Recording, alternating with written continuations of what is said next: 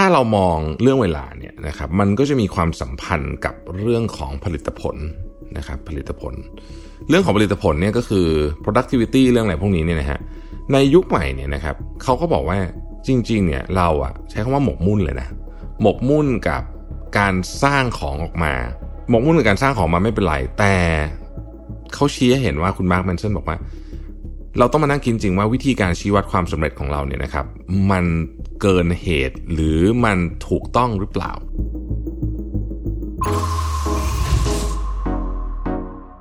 Mission to the Moon. Continue with your mission.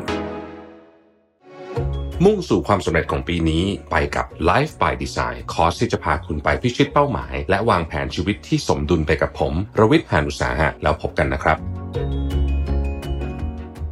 สวัสดีครับยินดีต้อนรับเข้าสู่ Mission to the Moon Podcast นะครับคุณอยู่กับรวิทย์หานุสาหะครับวันนี้เนี่ยนะฮะผมสวัสดีทุกท่านจากซาอุดีอาระเบียนะครับวันนี้ผมอยู่ที่เมืองที่เป็นโฮมเบสของซาอุดีอารามโกนะครับเราไม่ได้จะมาพูดเรื่องบริษัทพลังงานนะแต่ว่าจะเล่าให้ฟังว่าซาอุดีอารามโกเนี่ยเป็นบริษัทพลังงานที่มี Market Cap อันดับหนึ่งของโลกนะครับแล้วก็เป็นอันดับ 3 ถ้าเกิดว่ารวมทุกธุรกิจนะครับรองจาก Microsoft แล้วก็ Apple นะฮะเผื่อใครยังไม่คุ้นๆว่าเอ๊ะสิอันดับนี้มันมีใครบ้างนะผมเล่าให้ฟังนะฮะสิบอันดับแรกของบริษัทที่ใหญ่สุดในโลกเนี่ยตอนนี้นะครับณวันนี้เลยเนี่ยมี Microsoft เป็นอันดับที่1นะครับเพิ่งขึ้นแซง Apple ไปนะครับแล้วก็ Apple เป็นอันดับที่2นะครับ Saudi Aramco ที่3นะฮะ Alphabet เอ่อบริษัทแม่ของ Google เนี่ยคือที่4นะครับ Amazon คือที่5นะครับ Nvidia โอ้ร้อนแรงจริงนะฮะคือ Nvidia เนี่ยเอิ่ม ขยับอันดับเยอะนะปีปีที่ผ่านมาคือในในตารางเนี่ยฮะขยับขึ้นหนึ่งที่ก็ถือว่าเยอะละนะครับตามมาด้วย Meta นะครับแล้วก็ Berkshire Hathaway นะครับ Eli Lilly นี่คือบริษัทยานะครับแล้วก็ Tesla อยู่ที่ 10 นะฮะวันนี้จะไม่ได้มาพูดเรื่องน้ำมันเรื่องพลังงาน แต่ว่าจะเล่าให้ฟังว่าเมื่อวานวันก่อนผมอยู่ที่โอมานนะครับไปดูไปคุยกับโอมานออยนะฮะวันนี้ก็ได้มีโอกาสคุยกับซาอุดิอารามโกเนี่ยนะฮะ แล้วก็เดี๋ยวเราก็จะไปคุยกับบริษัทหนึ่งที่ที่ UAE มาตะวันออกกลางทริปนี้เนี่ยก็ต้องบอกว่าคือตะวันออกกลางเนี่ยถ้าเรานึกภาพแบบเร็วๆเนี่ยนะฮะเศรษฐกิจที่เราคุ้นเคยก็น่าจะเป็นพลังงานเนาะโดยเฉพาะน้ำมันใช่ไหมครับแต่ว่าตอนนี้เนี่ยต้องบอกว่าทุกๆที่เนี่ยนะะที่เราจะเจอและกำลังจะเจอ และที่เราเคยเจอมาในอดีตด้วยนะ บริษัทของตะวันออกกลางที่ที่ทำน้ำมันใหญ่ๆ พวกนี้นะฮะเขามีแผนการ transition ที่ใหญ่โตมากนะฮะจากน้ำมัน เพราะทุกคนก็รู้ว่าวันหนึ่งอะ นะฮะเราก็จะพึ่งพาน้ำมันน้อยลงนะครับมันคงไม่ได้แบบโอ้ยหายไปใน 5 ปีแบบนี้ แต่ว่าอันนี้เราพูดกันถึง 50 ปีต้องวางแผนกันเบอร์นั้นอยู่แล้วนะครับเฮ้ยนี่นอกเรื่องไปเยอะจะจริงอันนี้ไม่ใช่เนื้อหาหลักของเราวันนี้นะแต่ว่าจะจะบอกว่าอาหารที่ผมทานมาทุกมื้อเนี่ยอาหารอร่อยนะครับคืออาจจะถูกปากผมด้วยผมเป็นคนชอบอาหารรสชาติแบบนี้นะฮะแล้วก็มีสิ่งหนึ่งคือเนื่องจากผมไม่ทานเนื้อวัวนะฮะที่เนี่ยเอ่อแน่นอนเนื้อวัวเขาก็ก็ก็ก็มีพอสมควรแต่ว่าอีกอันหนึ่งที่เขาทำอร่อยมากคือแกะ นะครับสำหรับคนที่ไม่ทานเนื้อวัวเนี่ยนะฮะเนื้อแกะนี่ถือว่าโอ้โหเป็นเป็นของที่อร่อย เรียกว่าลองลงมาแล้วกันนะจากเนื้อวัวนะฮะก็ก็ดีฮะก็ก็สนุกดีแล้วก็ได้เห็นได้เห็นอะไรที่เรา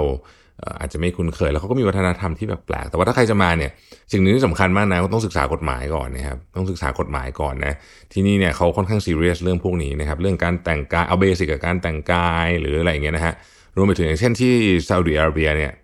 ณวันนี้เลยเนี่ยยังไม่สามารถดื่มแอลกอฮอล์ได้แล้วเอาเข้ามาแอลกอฮอล์เข้ามาในประเทศก็ไม่ได้นะครับบางคนแบบพกมาอะไรอย่างนี้นะอันนี้ไม่ได้เลยอันตรายมากนะครับ แต่ทราบมาว่าเร็วๆนี้นะฮะก็อาจจะผ่อนคลายลงนะครับ เมื่อวานได้มีโอกาสเจอท่านท่านทูตเอกอัครราชทูตไทยด้วยที่ที่อยู่ที่ที่ซาอุดิอาระเบียนะครับท่านให้เกียรติมามามาประชุมกับเราด้วยนะครับ ก็เป็นถือเป็นทริปที่มีประสบการณ์ดีเดี๋ยวอาจจะเล่าให้ฟังอีกหน่อยในอนาคตว่าไอ้ energy transition เนี่ยนะครับ มันเป็นผมใช้คำว่ามันเป็น agenda ของโลกเลยนะ ไม่ใช่เฉพาะประเทศที่เป็นผู้ส่งออกพลังงานอย่างที่นี่ แต่มันเป็น agenda ของโลกจริง ๆ นะครับ แล้วก็แล้วก็มันมีมุมมองที่แบบบางทีเราก็ไม่ได้นึกถึงนะฮะแบบว่ามันไม่ได้แบบอ่าเราเปลี่ยนไปใช้พลังงาน ลมพลังงานแสงอาทิตย์เถอะอะไรมันไม่ได้ง่ายอย่างนั้น มันมีอะไรเป็นอยู่ข้างในเนี่ยเยอะมากนะครับเดี๋ยวมีโอกาสจะ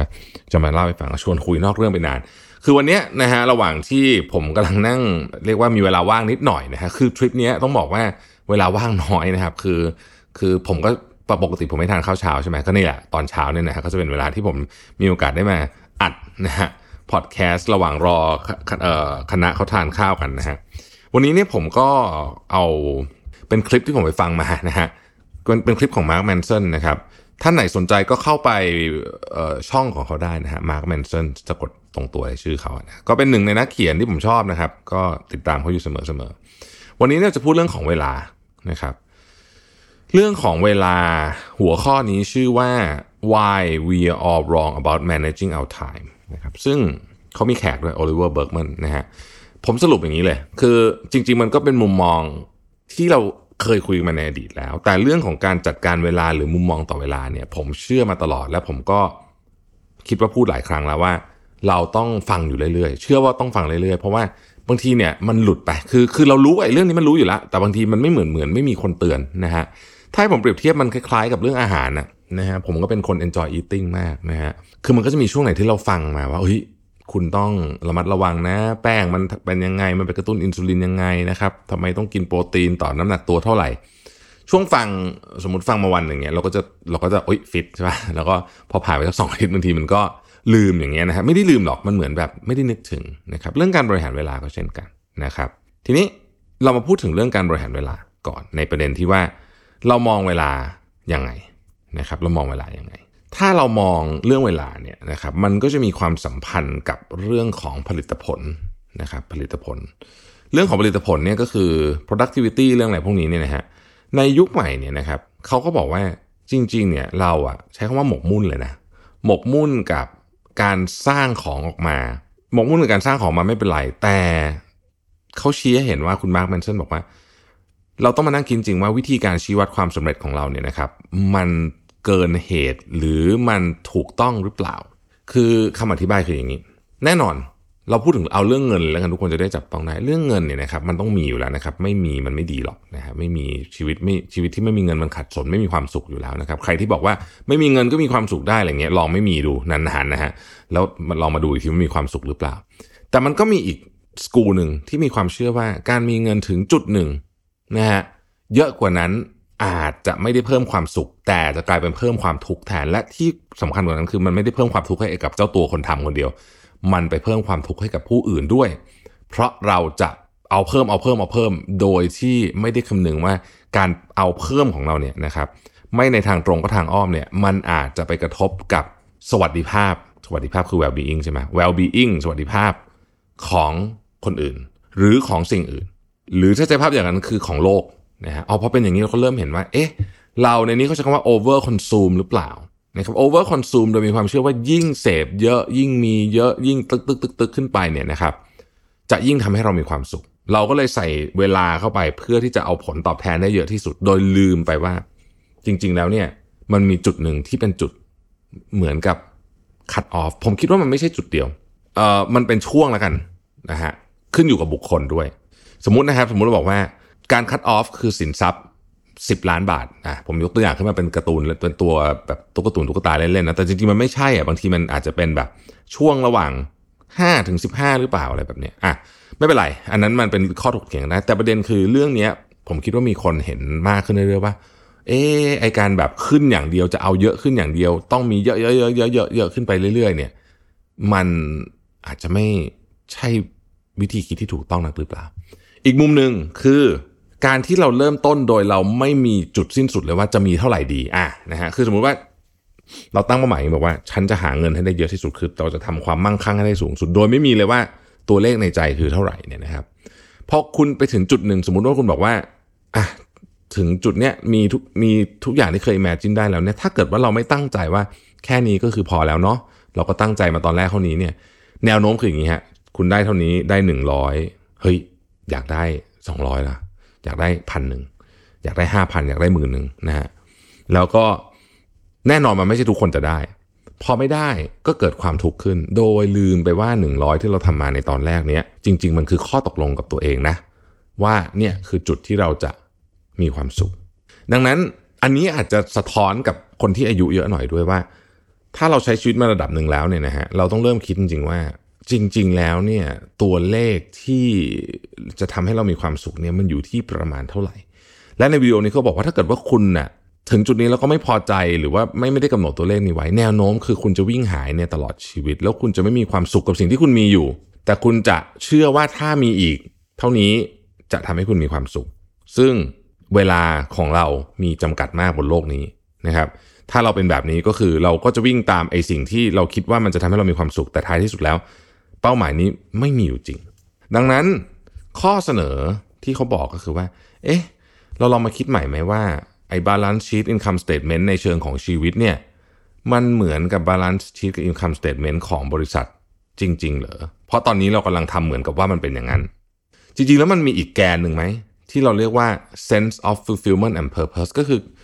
คือความหมายของการดำรงอยู่ของชีวิต ซึ่งมันไป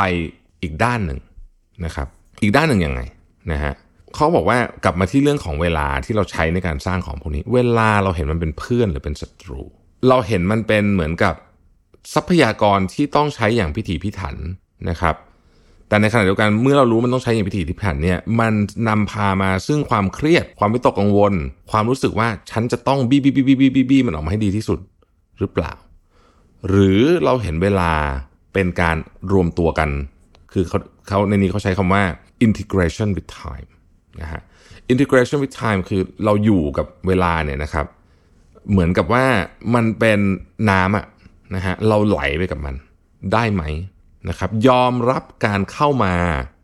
และผ่านไปว่าเป็นลักษณะธรรมชาติหนึ่งของชีวิต หมายความว่าเราเราเข้าใจถึงเนเจอร์ของมันแล้วไม่ฝืน เพราะนี่เป็นสิ่งที่เราอาจจะฝืนไม่ได้นะฮะถ้าเราเห็นแบบนี้นะครับ เราจะเริ่มแยกแยะถูกว่าสิ่งไหนที่ควรจะสมควรได้รับเวลาจากเรา และสิ่งไหนที่เราจะต้องตัดออก ในความหมายก็คือว่ามนุษย์เราเนี่ยนะฮะมีทางเลือกมากเกินไปยุคใหม่นะฮะมีทางเลือกมากเกินไปหนึ่งในสิ่งที่จะทำให้เราเนี่ยเหมือนกับโฟล์ไปกับเวลาได้ดีขึ้น ก็คือเราจะต้องรู้ว่าจริง ๆ เราอยากได้อะไร และตัดทางเลือกที่ไม่เกี่ยวเนี่ยออกไป ให้มันเหลือเฉพาะของที่เราจำเป็นจะต้อง หรือคิดว่าเป็นส่วนที่ทำให้เรา มีความสุขอย่างแท้จริงได้นะครับ อีกอันหนึ่งเขาบอกว่าสิ่งที่จะทำให้เรามีมีความสัมพันธ์กับเวลาที่ดีขึ้น ก็คือให้ใช้เวลากับความลึกมากกว่าความกว้าง ในที่นี้ก็คือว่าเราไม่มีทางหรอกที่จะไปรู้ทุกเรื่องได้ อย่า FOMO FOMO ก็คือ fear of missing out คนนั้นต้องทำแบบนี้เราก็เลยต้องมีบ้าง คนนี้ต้องทำแบบนั้นอันนี้ก็มีบ้างนะครับ อย่าคิดมุมนั้นนะฮะ แล้วตรงนี้นี่ผมชอบอย่างนี้มากเลย เขาบอกว่าไอ้ความลึกตรงนี้เนี่ยไม่ใช่แค่การมองภาพของการเเลือกหรือไม่เลือกอะไรแบบที่เราพูดกันเมื่อกี้ แต่มันคือการมองแบบนี้ด้วยนะ ความลึกในที่นี้คือความลึกในจิตใจของเรา แปลว่า สิ่งไหนที่ทำให้เรามีความสุข เราต้องรู้ เพราะหลายคนไม่รู้แล้วเราคิดว่าของนี้ทำให้มีความสุข มาจากมาตรฐานหรือบรรทัดฐานของสังคมนะครับ เจาะลึกลงไปอีก เอายกตัวอย่างให้เห็นภาพ ผมเชื่อว่าหลายท่านเนี่ยจะเคยเห็นไอ้นี่ นะฮะการที่เขาพูดถึงมหาเศรษฐีที่ขับรถเก่าๆนะฮะโอ้ยนี่ดูสินะโอ้เศรษฐีคนนี้เนี่ยนะเขายังขับรถเก่าเก่าเลยนะ โอ้เขามีเงินเป็นหมื่นล้านนะเขาขับรถเก่ามากนะฮะแปลว่าเราทุกคนไม่ควรขับรถแพงๆอันนั้นคือคือหรือหรือให้คิดอะว่าที่คนนั้นเขายังขับรถเก็บไม่มีอะไรดีถึงไปขับนะครับ ประเด็นเขาบอกอย่างนี้ฮะถ้าคุณชอบรถดีๆ ถ้าคุณชอบจริง ๆ นะ คุณควรจะซื้อ เพราะนั่นมันคือความลึกในการใช้เงินนะครับ แต่จงอย่าซื้อเพื่อเอาไปอวดคนอื่น จงอย่าซื้อเพราะคนอื่นเขามีนะครับ ถ้าคุณคิดว่าเรื่องนี้ ในที่สุดต่อให้มันเป็นวัตถุก็ตามนะรถมันคือวัตถุใช่ไหมมันทำให้คุณนะ่ะมีความสุขในจิตใจของคุณจริงๆ เพราะบางทีต้องไม่ปฏิเสธว่าวัตถุก็ทำให้เรามีความสุขได้ ไม่กันเหนือบ่าขอแรงซื้อ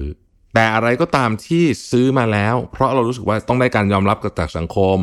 คนอื่นเขามีการถ้าฉันมีนี่จะต้องดูเท่ขึ้น คนอื่นจะต้องมาซูฮกชั้นคนอื่นต้องคิดว่าฉันมันเก่งมากเพราะฉันสามารถขับรถแพงๆได้สมมติแบบนี้นะครับ อย่าทำแต่ถ้าคุณรู้สึกว่า โอ้โหรถนี่มันเป็นงานบางคนนะ ผมเหมือนกันนะผมรู้สึกรถมันคืองานอาร์ตอะมันคือวิศวกรรม มันคืองานอาร์ตมันคือ มันคือสิ่งที่เราค้นหาแล้วมีความสุขมากที่จะอยู่กับมันได้เป็นชั่วโมงชั่วโมงนะฮะทุกวันนี้ผมดูวิดีโอใน YouTube เรื่องรถวันละ เยอะสุดอะนะคือถ้าดูเรื่องอะไรเยอะสุดก็ดูเรื่องรถนี่แหละนะฮะอย่างเงี้ยในนี้เขาบอกว่า เออก็ใช้ไปเถอะเพราะว่าอันเนี้ยมันคือความสุขที่แท้จริงแต่เราต้องไม่โกหกตัวเองว่าอันไหนมันใช่หรืออันไหนมันไม่ใช่ อะซึ่งขั้นตอนนี้ผมว่าสำคัญเขาก็ย้อนกลับแบบว่าเมื่อคุณเข้าใจแล้วแบบนี้เนี่ย คุณจะสามารถจัดการทรัพยากรด้านเวลาได้ถามว่าซื้อรถเกี่ยวอะไรกับเวลา เกี่ยว เพราะคุณต้องหาเงินมาซื้อรถ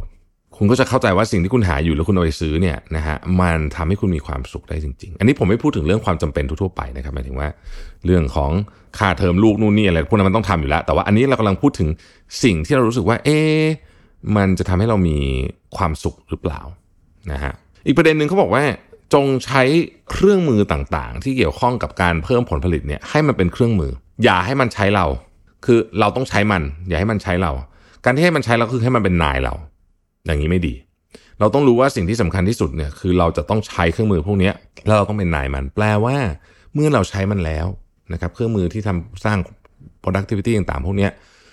ชีวิตเราต้องดีขึ้นไม่ใช่แย่ลง ถ้าเมื่อไหร่มันรู้สึกว่ามันทำลายเรานะครับบางคนอะผมยกง่ายๆนะฮะเราเนี่ยอยู่ในสังคมที่ค่อนข้าง overwork นะผมว่านะบางคนอาจจะคิดว่าไม่เห็นด้วยแต่ผมคิดว่าเราอยู่ในสังคมที่ over คือทำงานเยอะไปนะฮะทีเนี้ย แล้วเราสิ่งอะไรที่เราที่เราทิ้งไปจากการทำงานเยอะไปนะครับคนส่วนใหญ่หนึ่งก็คือมันมี 2 เรื่องอะที่เราทิ้งเวลาเราทำงานเยอะไปหนึ่งก็คืออ่าสามเรื่องก็ได้หนึ่งคือชัดที่สุดคือสุขภาพ มันทิ้งหลายแบบนะ ทิ้งแบบคุณไม่มีเวลาดูแลสุขภาพเลยนั้นก็อันหนึ่งสองคือคุณตัดมันไม่ได้ บางคนเนี่ยเวลานอนถ้าเอาตั้งแต่นับเวลาหัวแตะหมอนจนถึงตอนตื่นเนี่ยพอนะหมายถึงว่าเวลาอยู่บนเตียงอะแต่เขาเรียกว่าอะไรฮะเศษ ของเรื่องงานเศษนี่มันถึงมันเหมือนเป็นเป็นสิ่งที่มันค้างคามาอยู่อะของเรื่องงานอะมันทำให้เวลานั้นอะของคุณที่คุณควรจะได้พักผ่อนอะคุณนันพักไม่ได้ แล้วคุณก็สะสมเรื่องนี้นะครับนี่ผมรู้ดีที่สุดในเรื่องนี้นะครับเพราะผมเป็นเยอะ อันนี้มันคือการทำลายสุขภาพทางอ้อมนะฮะอีกเรื่องหนึ่งคือความสัมพันธ์นะครับหลายคนเนี่ยปฏิเสธการไปกินข้าวกับเพื่อน ปฏิเสธการคุยกับพ่อแม่หรืออะไรอย่างเงี้ย รือแม้แต่กระทั่งใช้เวลากับกับลูกเนี่ยนะฮะเพราะเหนื่อยเกินไป ไม่ไม่ใช่ไม่อยากนะ อยากแต่ไม่ไหวนะเคยมีฟิลนี้ไหมฮะแบบ ไม่อยากพูดกับใครแล้วอะคือไม่ไม่ใช่ว่าไม่อยากพูด เพราะว่าเราไม่อยากเจอเขานะ แต่เราเหนื่อยมากเราเราหมดแรงแล้วเรานัดเพื่อนกินข้าวไว้เราก็แบบส่งไลน์ไปบอกเพื่อนเฮ้ยติดประชุมอะประชุมไม่เสร็จทั้งทั้งที่จริงๆอะเสร็จแล้วนะฮะแต่มันมันหมดแล้ว อันนี้ผมก็คิดว่าเป็นเป็นสิ่งที่ทำให้เนี่ยพวกนี้มันกลับมาเป็นนายเรานะครับ ดังนั้นเขาก็เลยบอกว่าสิ่งที่สำคัญที่สุดคือ mindfulness แปลว่าคุณต้องทำอะไรต้องอยู่ตรงนั้นนะครับ แล้วคิดเสมอว่า จบตรงนี้ต้องพยายามจบให้ได้ mindfulness ไม่ได้ช่วยให้คุณนั่งสมาธิอย่างนี้นะ แต่มันช่วยให้คุณเนี่ยเวลาทำงานคุณจะโฟกัส ถ้าเราทำงานเราโฟกัสมากเนี่ยนะครับพอมันจบหมดเวลาทำงาน เราจะเราจะเราจะบอกตัวเองแบบค่อนข้างจะออโต้ว่าเฮ้ยเราทำดีสุดๆละ ไม่มีประโยชน์ที่จะไปข้ามควรอะไรไปมากกว่านี้ เพราะว่าทั้งหมดทั้งมวลเนี้ยคือแบบดีสุดที่เราทำได้ เพราะฉะนั้นต่อไปนี้อ้าวเดี๋ยวจะไปกินข้าวกับเพื่อนใช่ไหมอ้าวคราวนี้เราไป mindful การกินข้าว อยู่กับเพื่อนไม่ต้องคุยเรื่องงาน ไม่ต้องจับมือถือ คุยเอาความบทสนทนานั้นให้พลังกับเรานะครับเขาพูดถึงเรื่องของการผัดวันประกันพรุ่งด้วยนะน่าสนใจฮะ การผัดวันประกันพรุ่งนี้เขาบอกว่าการผัดวันประกันพรุ่งเนี่ยไม่ใช่สัญญาลักษณ์ของการทำจัดการบริหารจัดการไม่ดี และไม่ใช่ความขี้เกียจแต่ถ้าเราไปดูเรื่องการผัดวันประกันพรุ่งเนี่ยมันคือสิ่งที่เรากังวลเกี่ยวกับผลลัพธ์ของงานลึกๆคืออย่างนั้นมันอยู่ในลึกมาก และกังวลเกี่ยวกับคุณค่าของเราเอง มันสะท้อนไปแบบนี้เลย มันก็เลยทำให้เราผัดวันประกันพรุ่งไม่ยอมทำสักที มันเป็นนกลไกในการ ปกป้องตัวเองจากการที่เรากลัวว่าเฮ้ยเราจะทำอะไรผิดหรือเปล่า เราจะล้มเหลวหรือเปล่านะครับ อันนี้คือรากของการผัดวันประกันพรุ่ง เพราะฉะนั้นถ้าเกิดว่าคุณอยากจะจัดการกับเรื่องนี้ คุณก็ต้องไปดูว่า เอ๊ะจริง ๆ แล้วเรากังวลเรื่องอะไรกันแน่ทำไมเรื่องนี้เราถึงไม่อยากทำเราไม่ยอมเขียนไอ้คอลัมน์นี้ให้เสร็จทั้งที เพราะว่าเรากลัวหรือเปล่าว่าเราจะถูกวิจารณ์ว่ามันไม่ดี เราก็เลยเตะๆมันไปก่อน เพราะว่าความกลัวนี้เนี่ย เราก็เลยเหมือนแบบอะงั้นฉันผัดไปก่อน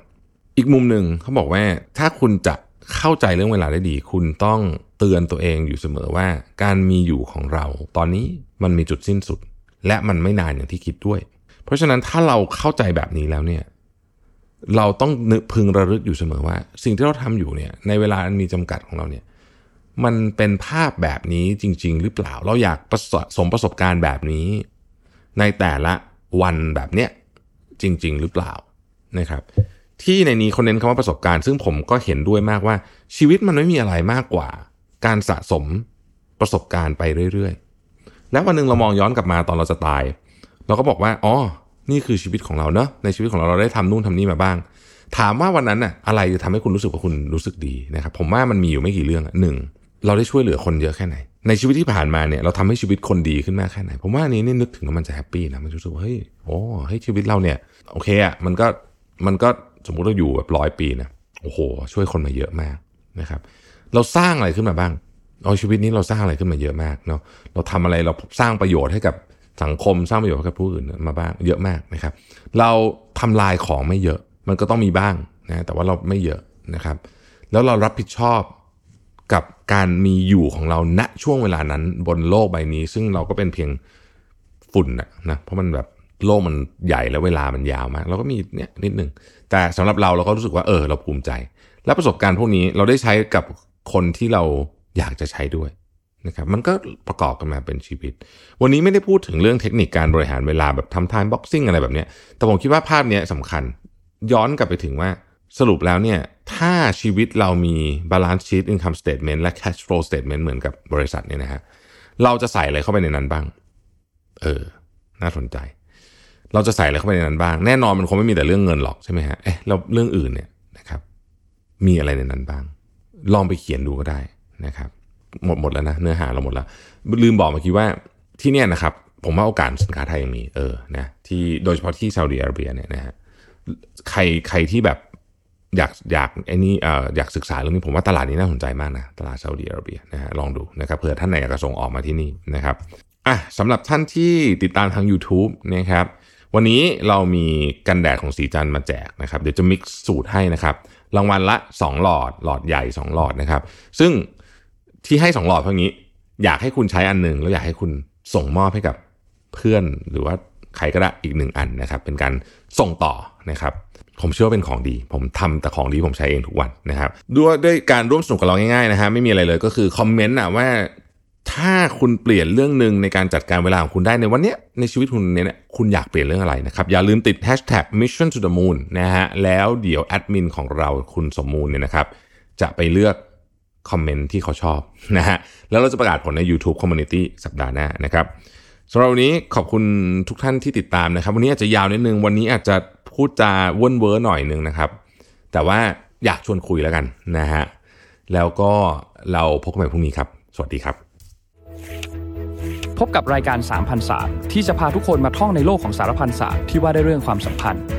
เจาะลึกคำถามเกี่ยวกับชีวิตของผู้คน และไขข้อข้องใจไปพร้อมกับผู้เชี่ยวชาญ ออกอากาศทุกวันพุธเวลาสามทุ่มตรง รับชมได้ทางช่อง Mission to the Moon